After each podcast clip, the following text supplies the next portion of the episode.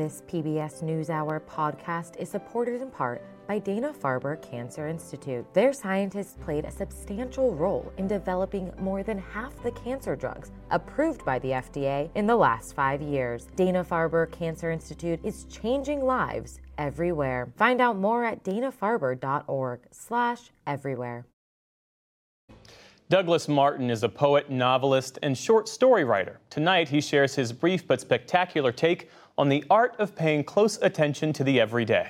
There's things that happen in our life that we think might make a good picture, and then we snap them on their, our phone, and they just actually do not read at all. And so for me, I try to write a haiku a day, and I try to find one moment of something that I would want to take a picture of, and that I know that will not be captured in technology. On my way to run, the new bird on the porch tries to practice to fly. I began as a slam poet, actually at 25, and I'm doing this thing now where I'm building longer poems out of individual haikus. A haiku is the Japanese poetic form. We know it mostly in English as a three line poem that adds up to 17 syllables, five, seven line, five syllable line, but I play with this. Purple martin scuttles with worm across south north axis, my west.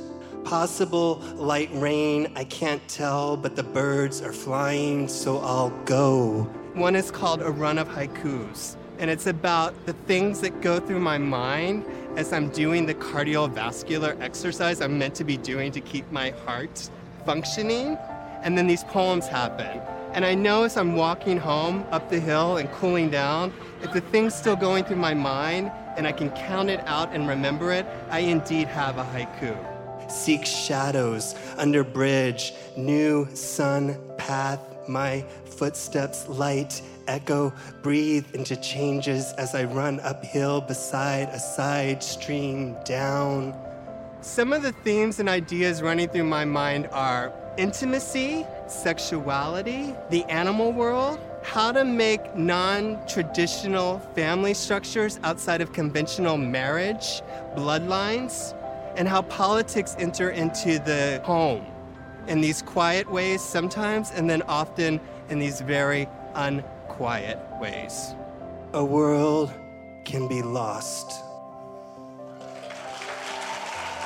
My name is Douglas A. Martin, and this is mm. my brief but spectacular take on the art of paying close attention to the everyday.